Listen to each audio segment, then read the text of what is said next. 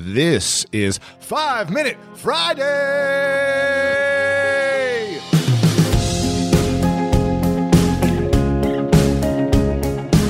Welcome, everyone, to a special edition of the School of Greatness podcast. I am pumped because we've got an incredible human being. His name is Taye Diggs. And that's right, he's in the Greatness Studio today, and boy, did we go there. For those that don't know who Taye is, he's got his degree in musical theater from Syracuse University, and he made his show business debut in the ensemble cast of the five time Tony Award winning play Carousel. And he's best known for his Broadway musical performance on Rent and in the film How Stella Got Her Groove Back. That is right, getting that groove back, as well as his time on TV's hit show Private Practice. For me, with talent, I didn't have an issue because people were always mm. there telling me how that I had something. It had to deal with deserving uh, uh, the pretty girl mm. or or uh, deserving to be in a conversation. So I think at the end of the day, it's tough, man. It's one of the hardest. I think it could be one of the hardest things to do, which is just convince yourself that you are worth it, just you who you are, and not comparing yourself or putting yourself in a context. Because it's so easy to say, oh, am I as intelligent as this hmm. person?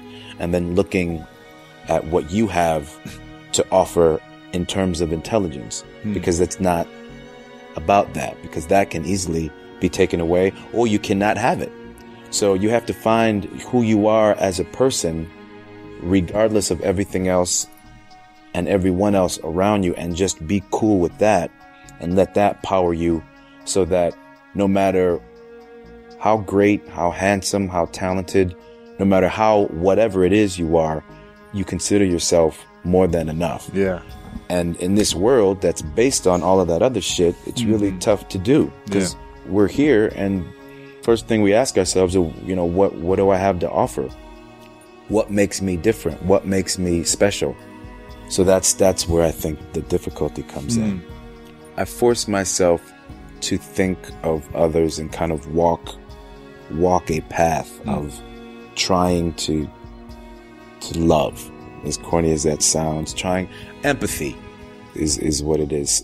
Every day I'm, I'm, I'm forcing myself to try to see if somebody rubs me the wrong way, if, if somebody does something, whether it be to me or to someone else, or if someone comes to me and asks some advice, I force myself to try to say something that, that will kind of throw a positive spin hmm. on something and, and not go the negative route. Yeah. I feel good about that.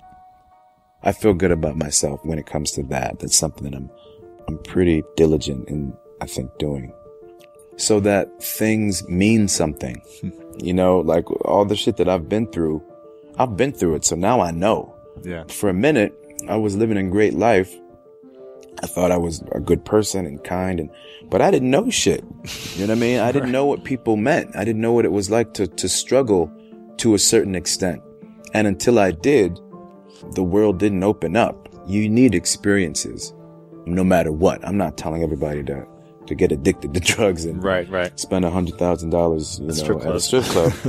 but you know, you know, everybody has their own kind of path. I don't want people to, to end up killing themselves, but I, I think it's good that people experience some friction. What does that mean? That they should just be constantly going out, putting themselves out to bigger roles or bigger opportunities and, and failing essentially or getting said no to? Or? I think people should follow their instincts. Hmm.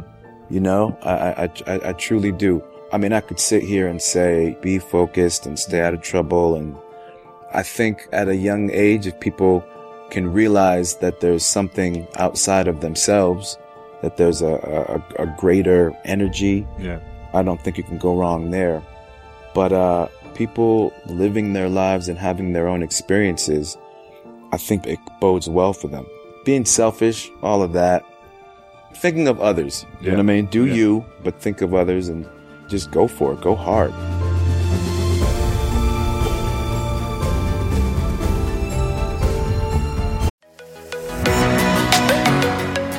One of my favorite parts about my job is that I get the opportunity to travel a lot. And in fact, I'm recording this right now while I'm in Mexico. And actually, I was thinking about something that I wanted to share because I get a lot of questions from so many people about different side hustle ideas. So here's one for those of you out there that are on the go a lot like I am or traveling a lot. When you're staying in your Airbnb on your trips, have you ever thought about how you could be making extra money by hosting through Airbnb while your home is vacant? If you're interested in an extra stream of income, Airbnb hosting is an easy place to start, and it's like giving your home some company while you're away. Your home might be worth more than you think. Find out how much at airbnb.com/host.